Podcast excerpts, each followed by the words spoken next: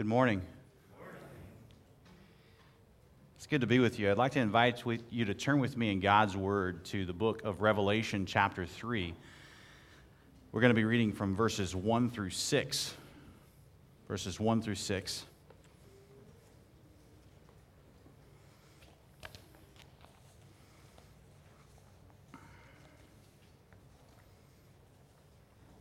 Talking together about the subject of nominal Christianity.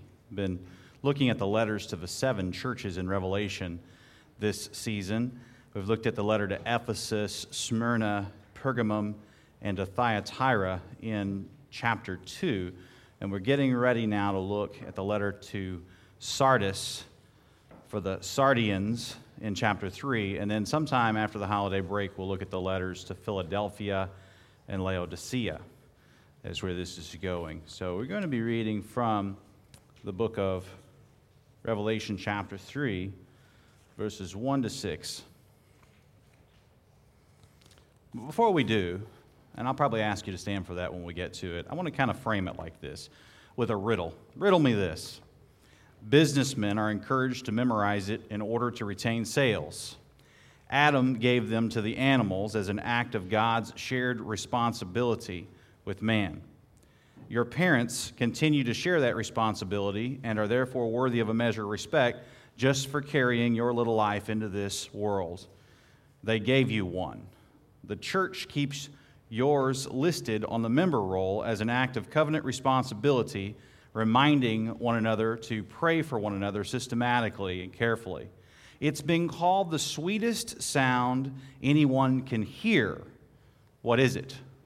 The answer your name. That's right. Think about yours for a moment. I mean, really, stop and think about it. First, middle, and last. As you're thinking, think to answer the question what meaning does it have? For good or for ill? How'd you get your name? Does it remind you of where you come from? Perhaps that you don't want to stay. I know of one pastor that kept his Muslim name because he wanted to be reminded of where he'd come from. In his conversion, the Apostle Paul never quite outgrew the name Saul. He was delivered, but he never quite outgrew the name Saul, even though he was the Apostle Paul. When we're delivered, we still have our names.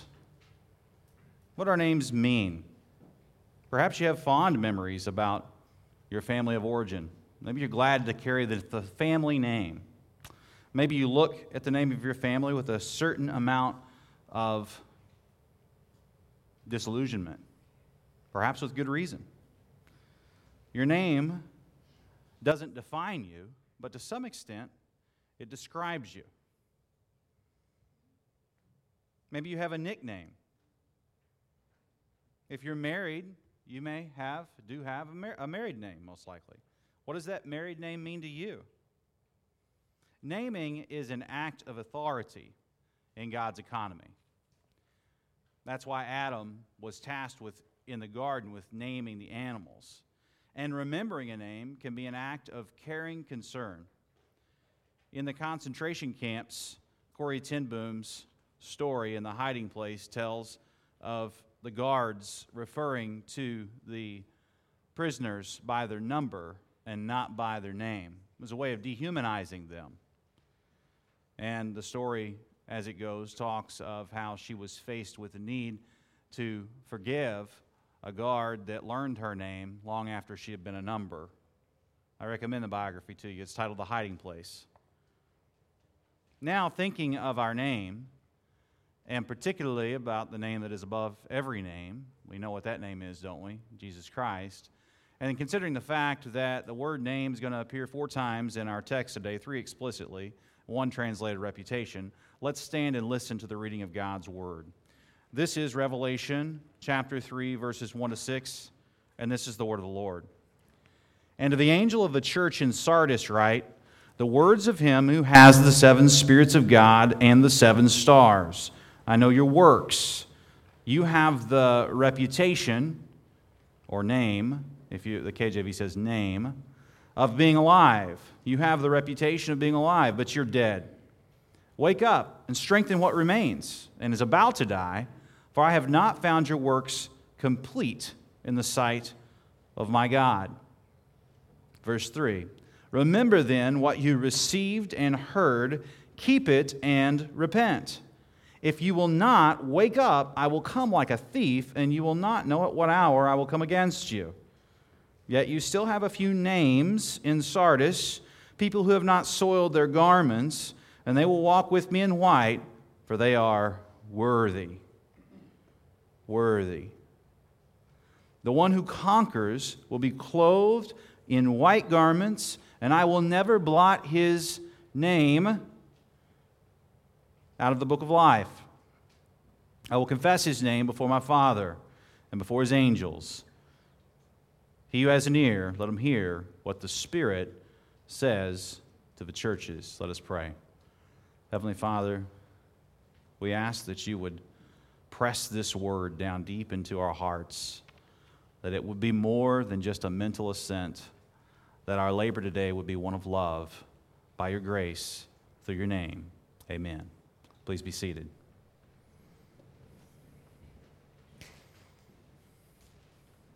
This is God's counsel to the church at Sardis. Notice the emphasis on the church's name or the church's reputation in the community, as well as Jesus' view of a few worthy names in this church and the names that are never blotted out of the book of life and how he will confess every believer's name before the Father's angels. Notice the tenor line of the text and notice the imperatives, how the angel at the church at Sardis is given this passage, and the Apostle John that wrote it down was told to write this passage on behalf of the Lord Jesus Christ himself. And notice how they're told to do certain things with imperatives wake and strengthen and remember and keep and repent and hear. This is assertions from Jesus himself. Indeed, he's being assertive. As we read, I neither want the assurance to take away from the urgency, nor the urgency to take away from the assurance. They're both there, they're both needed. I've been writing a sermon review blog for our website each week of this Revelation series, and I titled one of them, Comfort the Afflicted and Afflict the Comfortable. That carries some help here as well. This is what Jesus is doing. He's presenting a comforting assurance to those striving in faith and in urgent affliction to the complacent, the numb, nominal Christians. So we're going to see here in verses 1 and 6, Jesus knows their reputation, their name in the community. He knows what it is. We're going to see in verses 2 and 3, Jesus graciously afflicting the comfortable, the comfortable names on the church member roll. And then we're going to see in verses 4 and 5, Jesus comforting the faithful names at his church. So there is both and here, as we've said in these previous sermons. More simply put, let's just notice in, in our first point that Jesus knows. In our second point, that Jesus afflicts. And in our third point, Jesus comforts. So, taking it on its parts, let's refresh with verse 6 and then verse 1, Jesus knows. He knows their name in the community. Look again at verse 6. It says, He who has an ear, let him hear what the Spirit says to the churches. The Spirit, the triune God communicating in lockstep. Here, the Spirit carrying the freight.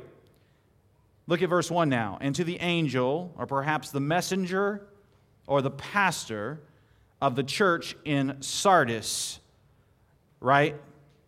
The words of him who has the seven spirits of God and the seven stars. So, what do we notice here? Jesus is speaking to all the churches, not just the church at Sardis, or only the seven churches in that horseshoe shape of churches in Asia Minor, which today is Turkey, that these letters were originally drafted for or meant to be read aloud in. In fact, in these opening seven letters of Revelation, the seven churches are a way of symbolizing the number of completion, speaking to the complete church, to the church, the bride of the groom who is Christ, awaiting that great wedding day to come that at the, that the end of Revelation talks about itself. The consummate union of Christ and his people will be on complete display on the day of the Lord. This counsel here in Revelation 3 is critical for getting us to that day. Jesus wants you to hear today what the Spirit says to the churches, and particularly to this church, for that's what it's there for. It's meant to be read and heard and applied.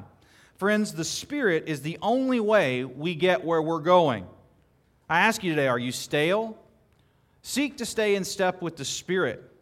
Cry out in request to God's indwelling Spirit.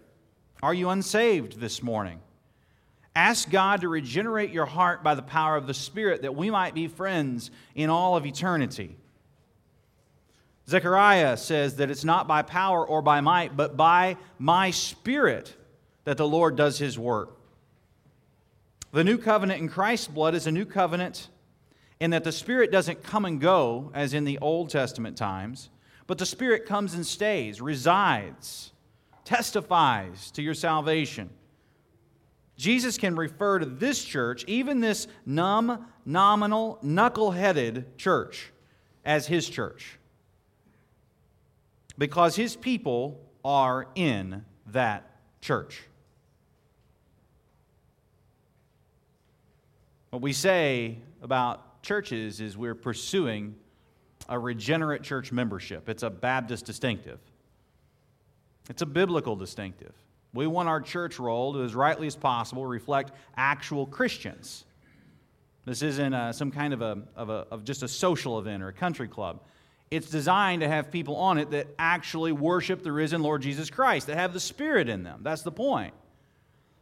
But we have to understand that it's not an exact science, it's a pursuit. The day of the Lord will separate the wheat from the tares. We, we don't discipline every sin. I mean, what, who of us would ever take the Lord's Supper? I mean, for real. It's only the most egregious, outward, in your face, denying perhaps the name of Christ in word or deed that we actually discipline. Why? Because we want to have a, a faithful witness to Christ. But it's not an exact science. But I'll tell you who it is an exact science with. That is the risen Lord Jesus Christ. The Son in glory sees you perfectly into your core. And He knows needy from nominal, He knows sincere from knuckleheaded. He knows the secret crevices of your life. And you do well for your assurance of life to level with God and His people. The Spirit is at work in the people of God. And I'm satisfied, unsaved person, if you'll receive the Lord, you'll find the Spirit at work in you. And I trust the Spirit's work in your life, even if you struggle with some of the same knuckleheaded tendencies of the church at Sardis, as we're learning about today. So, he who has an ear to hear, let him hear what the Spirit says to the churches. In another place in the New Testament, those that have the Spirit understand that the Spirit intercedes for us with words that we, we can't, with utterances that don't even make words, with groans. The Spirit, Romans 8 talks about this. The Spirit's at work on your behalf. You're not doing this alone. No wisdom or scheme or worldly fix or New Year's self help books. Our greatest new fix or thing perceived in Christianity is better than the orthodox faith once for all delivered to the saints. The Spirit at work in you, administering the word of our Lord into your life. God builds his church by his word through the Spirit. Well, for a church to be healthy and vibrant as Jesus sees it, we must have the Spirit. It's not enough to be on the church roll. We must be born again. We must know Him. But it is necessary as well that we seek the things of God, and it's important that we're on a church roll somewhere for the accountability, admonition that comes based on good biblical doctrine. However, the first order is to convert, it's to be a believer. And if you're not today, I want you to know the gospel's free to you. Jesus paid it all. You don't have to pay anything. In fact, it's treasonous if you try to pay something. There's nothing you can do to attain to your salvation. He's attained it for you. That you can have it. If you'll just confess His name you'll stop trying to make your own, you can have it. It's there for you, and it is precious. It's changed my life. It's changed the life of dozens of other people sitting around you, too. And they can tell you about it with joy. And we want it to change your life, too. It will today. Just receive the Lord. If you have more questions about that, see one of our elders after church. We'd love to talk and pray with you. Love to talk and pray with you today. It's so important. Christians need to come back, though, to the framing lens of the Spirit's work in our life. And verse 1 is about the Spirit, that glorious Him, that Spirit who resides in every believer at conversion. Jesus gives the words that we are to hear. These are His, but so are the seven spirits, which is a way of talking about the Spirit, we learn in chapter 1, verse 4, and in Zechariah 2 and 3. And we see the opposite of the seven spirits operating as the evil spirit in Matthew 12, 34, with the cleaning of the house parable. The complete evil spirit will be conquered by the complete Holy Spirit, the third person in the real Trinity, not the counterfeit. That is God. Jesus has the Spirit, and the pastors of the churches of the seven stars, and this angel in particular has the Spirit. This pastor preaching to the members as they hear need to hear and operate in faith and do. Faith without works is dead, the book of James says.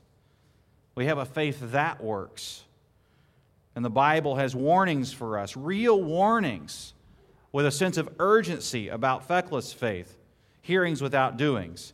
God knows our works if they're incomplete, regardless of your reputation in the community. I'm impressed the way the editors at gotquestions.org deals with this question of nominal Christianity. They say, What is it? And they say, the answer like this They say a nominal presidency, for example, is one in which the president is nothing more than a figurehead. A nominal vacation is one in which the vacationers must still do work. Nominalism has to do with empty formalities, things so called, and meaningless labels. Nominalism exists in religious circles.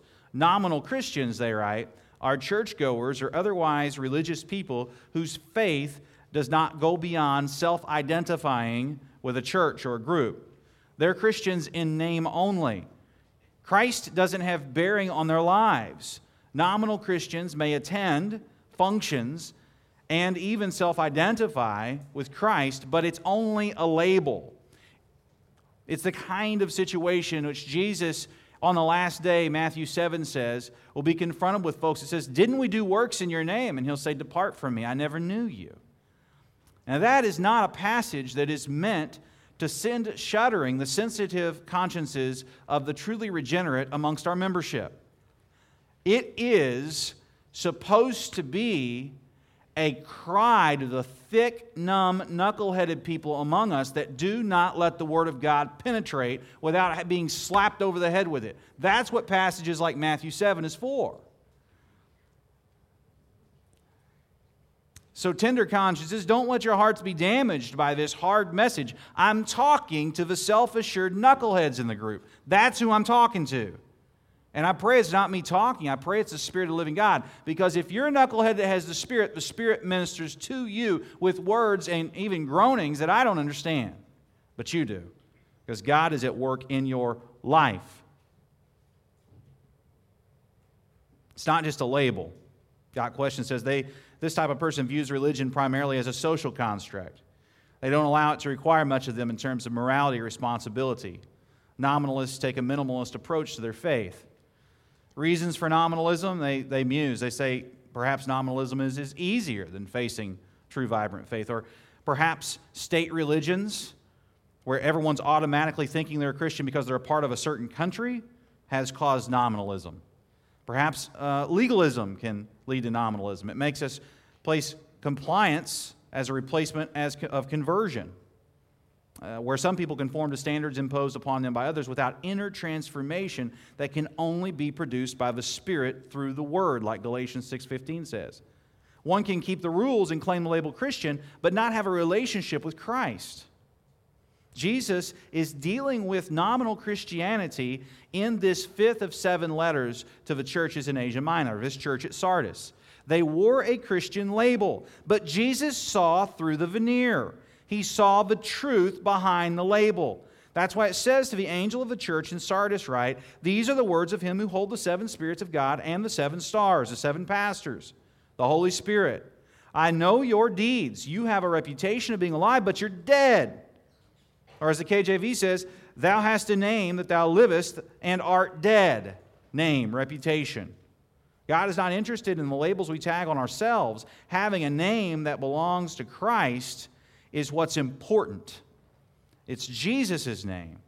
Nominal faith is not living faith. And so then to bounce to the other side here for just a moment, as we're looking at this reputation of the church, Jesus knows. Tim Keller writes like this on this subject. He says, when you're talking to sleepy Christians, or even in, in an effort to convert nominal Christians, maybe you have a lethargy, or maybe your nominalism is evidence of actually not being, and you need to convert. He says three things. He says, ask a person, so this is insider talk, ask the person when you're counseling with them, how real has God been in your heart this week, to your heart? How clear and vivid is your assurance and certainty of God's forgiveness and fatherly love of you? Are you having any particular season of sweet delight in God? Have you had it? Do you sense His presence in your life? Do you sense His giving you His love? Or do you find, number two, the, the scripture to be alive and active in your life instead of just being a book? Does it feel like it's coming to you and searching you out? Are you finding certain promises from the Bible extremely precious and encouraging to your soul at given times? Which ones are they? Are you finding God is calling you to something through the Word? In, in what ways is He calling you to something through the Word? Or He says, thirdly, are you finding God's grace more glorious and moving now than you did in the past? Are you conscious of the growing sense of the evil in your own heart, and in response, a growing sense of dependence and preciousness on the mercy of God? I think those are wonderful questions. Because we all go through dark night experiences of our soul, we all go through dry times. The question is just has there ever been a warm time? A time when you came to know Jesus as Savior, when you professed Him as Lord and began to walk with Him. Because the Lord is real in your life, and from time to time you know it more than others. The Scripture counsels you, and you're aware of it. And God's grace moves you, and it matters. And so I ask you today be comforted. Uh, do you have evidence of the Spirit's work in your life to be comforted by? And if so, praise Him for it all the more today. But this particular church was riddled with Christians in name only. That's why it's a tough text because the church at Sardis had a reputation in the community for being, well, a pretty helpful church. But Jesus was not impressed. So he graciously afflicts the comfortable names on the church member roll. And so that's our second point. Our first point was Jesus knows their name in the community. Our second point is Jesus afflicts the comfortable names on the church member roll. Notice in this text how aware Jesus is. If you want to look down at your Bibles in verse 2, I know, I know your works. He knows what's going on with you. He's not unaware. It's, this is God. It's not like us. He doesn't have limited storage capacity in his thinker. When he says, I know your works, this is supposed to be sobering for you and for me. Some introspection is required. Jesus says, Your reputation in the community is alive, but actually you're dead. Here, reputation literally means name.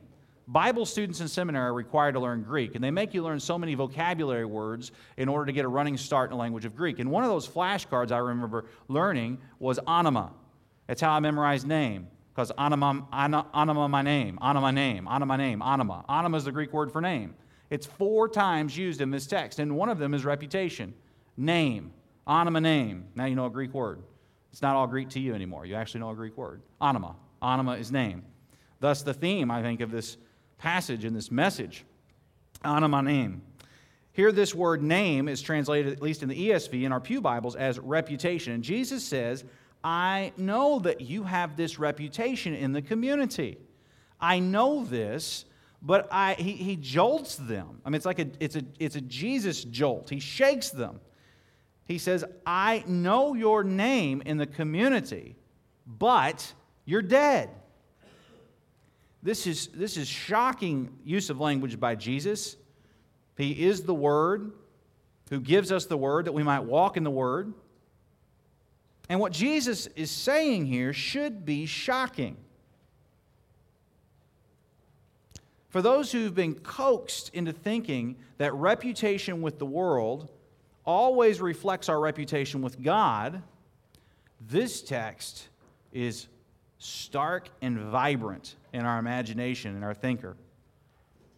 There are times when your reputation with the world does not reflect your faithfulness to the gospel or your reputation with Christ. And this was one of those times. Not always, but sometimes.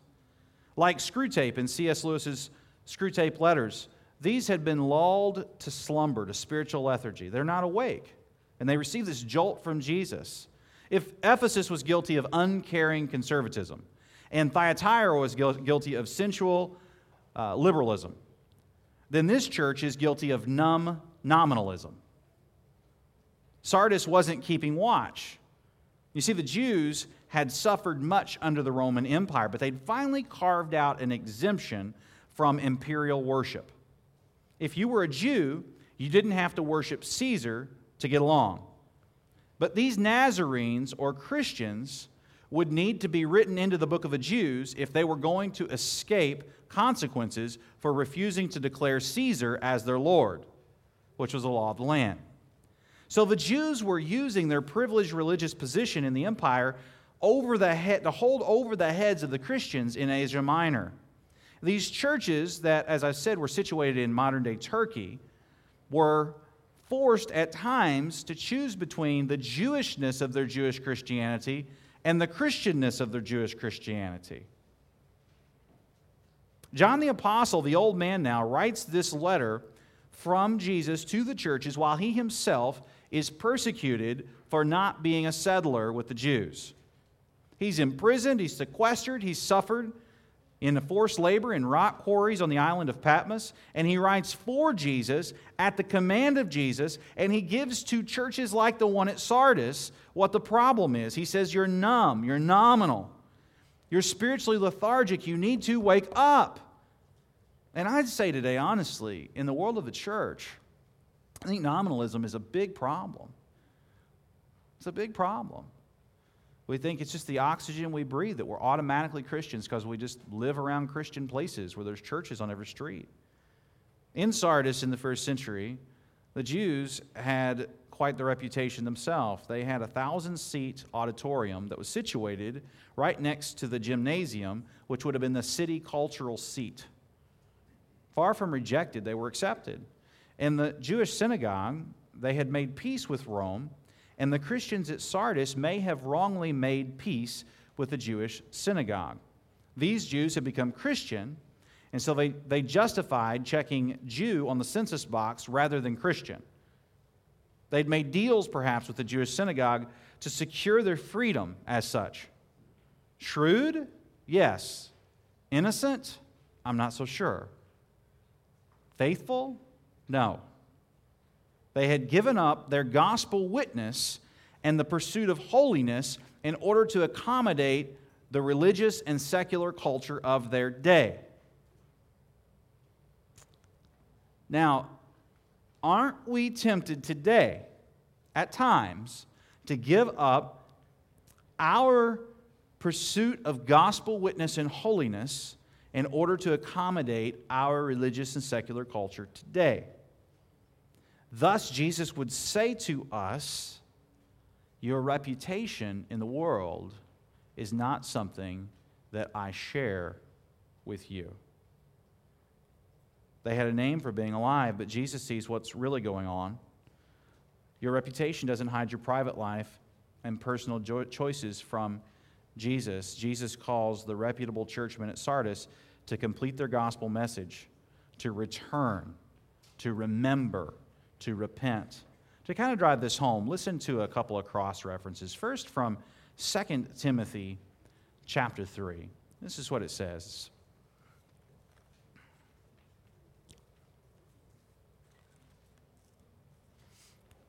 But understand this that in the last days there will come times of difficulty.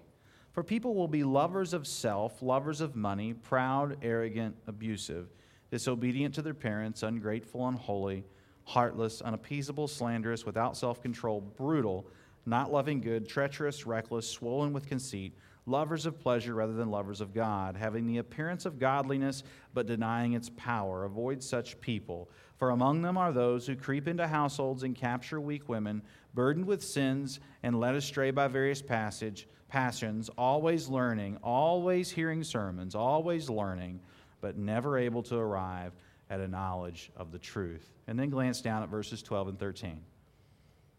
Indeed, all who desire to live a godly life in Christ Jesus will be persecuted. This is what Jesus is saying. He's saying at times, too much friendliness with the world is actually an enemy of his cause, for he was persecuted, and we're not better than our master.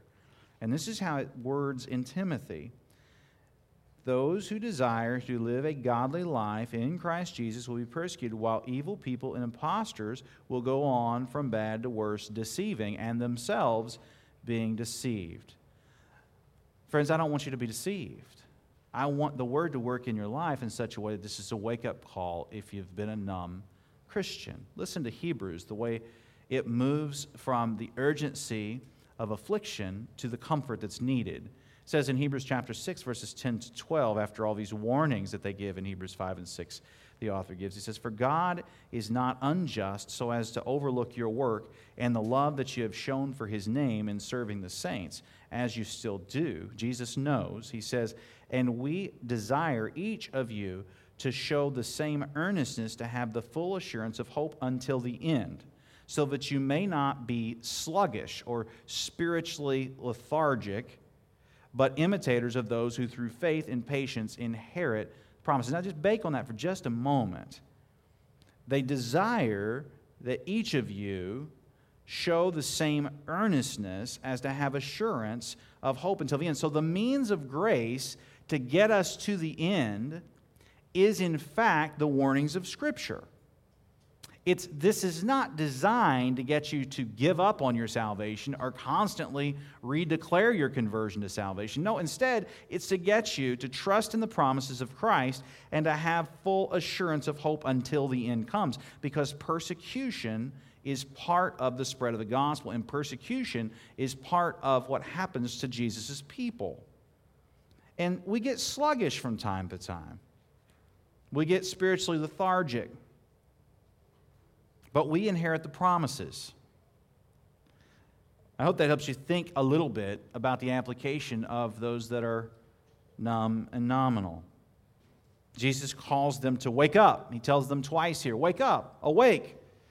I think of Peter when he was sleeping in the Garden of Gethsemane. You know, he fell asleep. He couldn't stay awake. Jesus said, I need you to stay awake. We tend to sleep at all the wrong times, don't we? Even though it's part of God's plan to grant us rest as well, it's part of the fallen human condition to, to sleep on the job of spiritual things. Your growth in spiritual things is a matter of concern, it's a matter of wakefulness. You're to be awake in spiritual things, having your life shaped by the Word. I think of the parable of the ten virgins that Jesus told in the gospel, where he found most of them not ready, not aware. We want to be ready as the bride of Christ for that day. This text tells us in Revelation, gravitating back to Revelation 3, that Jesus will come to this church like a thief. Perhaps not talking about the last day, but the actual day of judgment of the church at Sardis, which no longer exists in Turkey. The judgment on that church and the church's lampstand. The metaphor of thief is all over the Gospels. Jesus will return at the second coming like a thief in the night. There won't be time to ready ourselves then. We must be ready now. We must not be complacent. Instead, we must be ready for his coming, ready for the groom when he comes, to put it in Jesus' parable vernacular. To quote Proverbs, it says, They hated knowledge and did not choose the fear of the Lord, and they would have none of my counsel and despised all my reproof. Therefore, they shall eat the fruit of their way and have their fill of their own devices. For the simple are killed by turning away, and the complacency of fools destroys them. The complacency of fools destroys them. But Whoever listens to me will dwell secure and will be at ease without dread or disaster. Proverbs 1 29 to 33 says. So Jesus then turns from his warning of the people at Sardis to reminding them that he's actually talking to them as his people. It's fascinating, really. Look, look at the text carefully and you'll see it. Look at Revelation chapter 3, or chapter 3, verse 2, and then track it down. He says, Wake up, strengthen what remains. Don't run away and start another church. Strengthen what remains right there. It's about to die. Fix your towns, people that are in the church as members. He says, I found your works incomplete. I've not found them complete in my sight.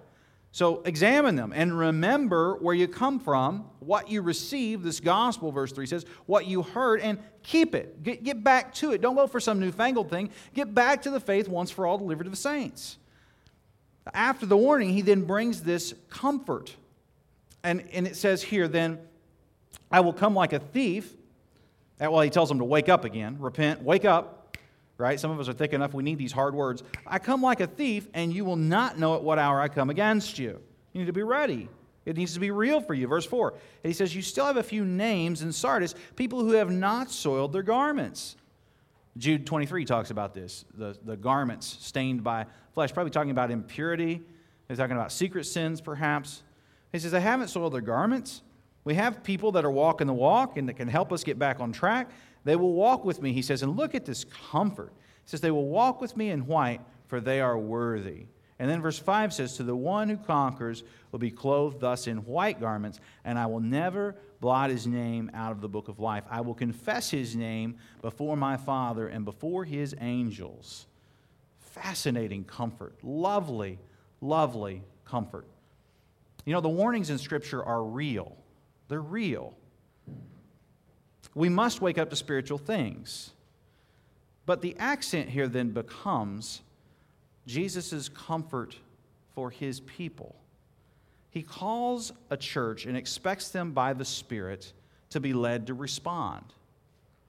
Listen, nominal Christian, seeing that you are a Christian, today is a day to refresh your remembering of your salvation.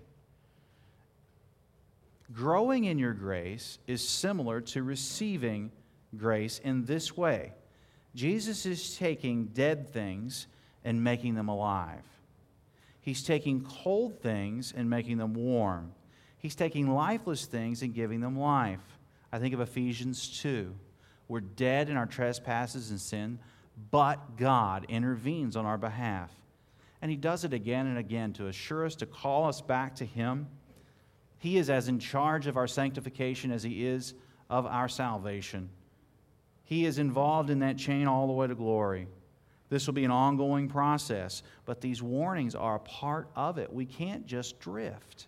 We have to take heed lest we fall and keep and keep it and repent and have a change of mind and attitude and behavior and come back to it and get back on the gospel track, to get back to purity if you've left it to return to the white garments that he promises you'll wear on that day of the Lord.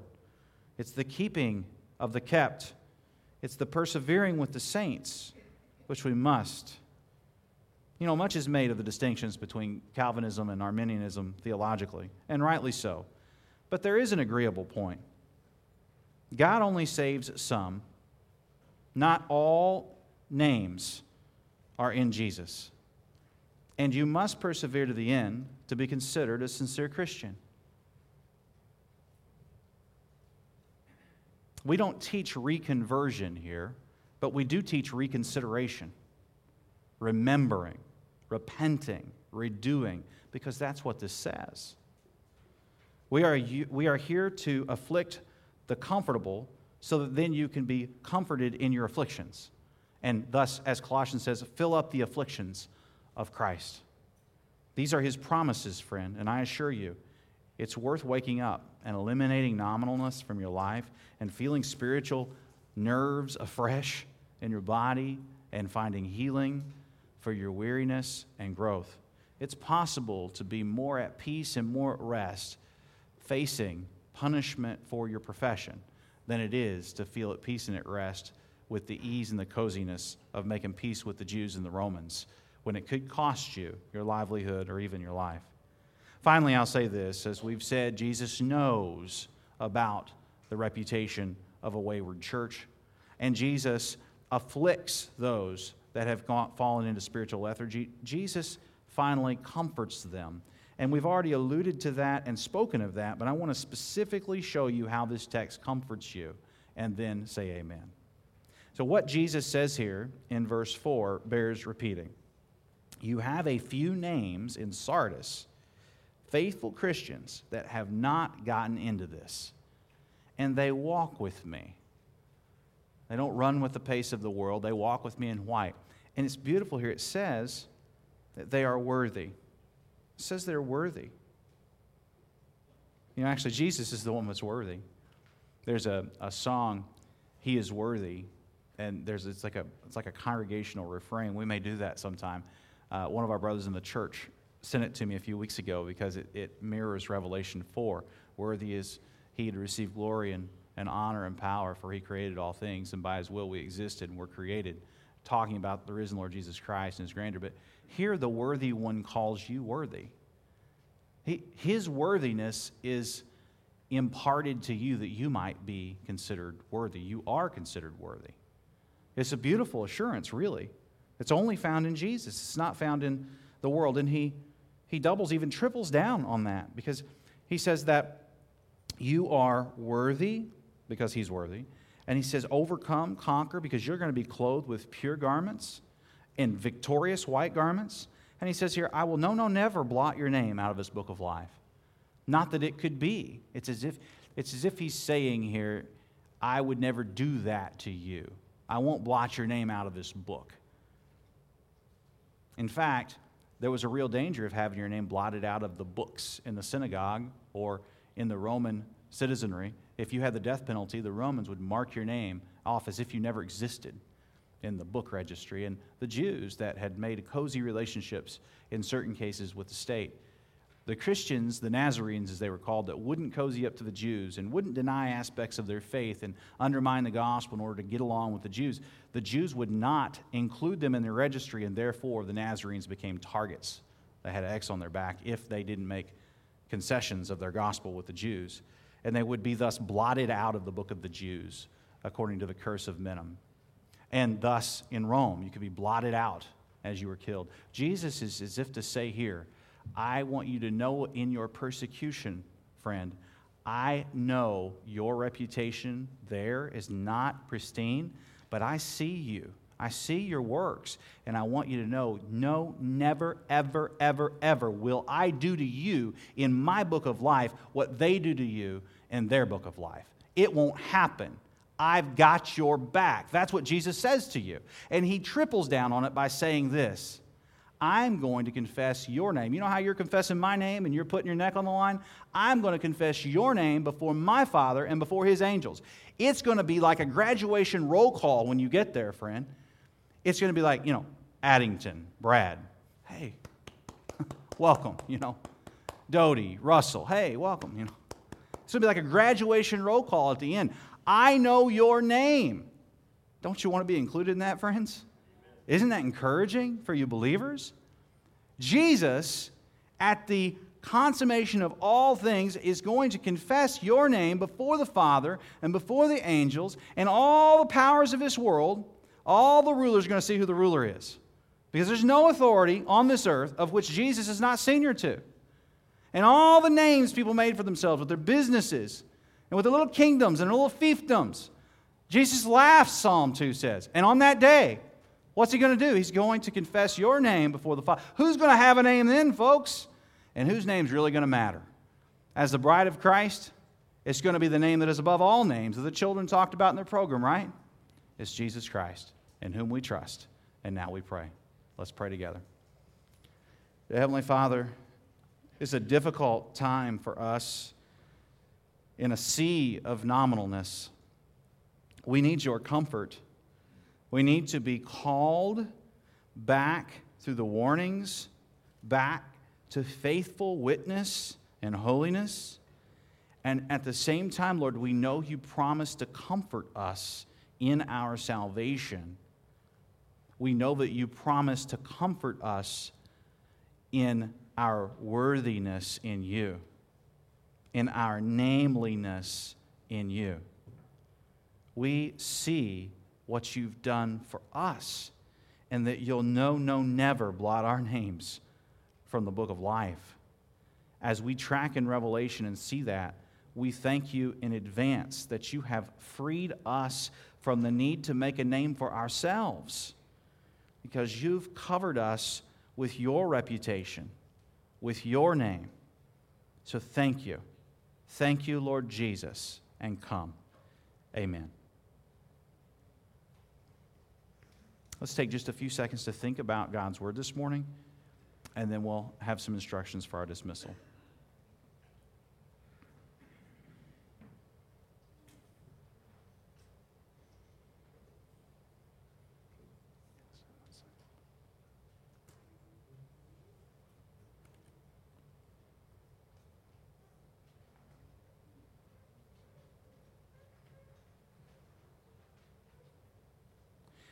Amen. Please remain seated as we conclude our service. Our ushers will release you row by row. And God bless you.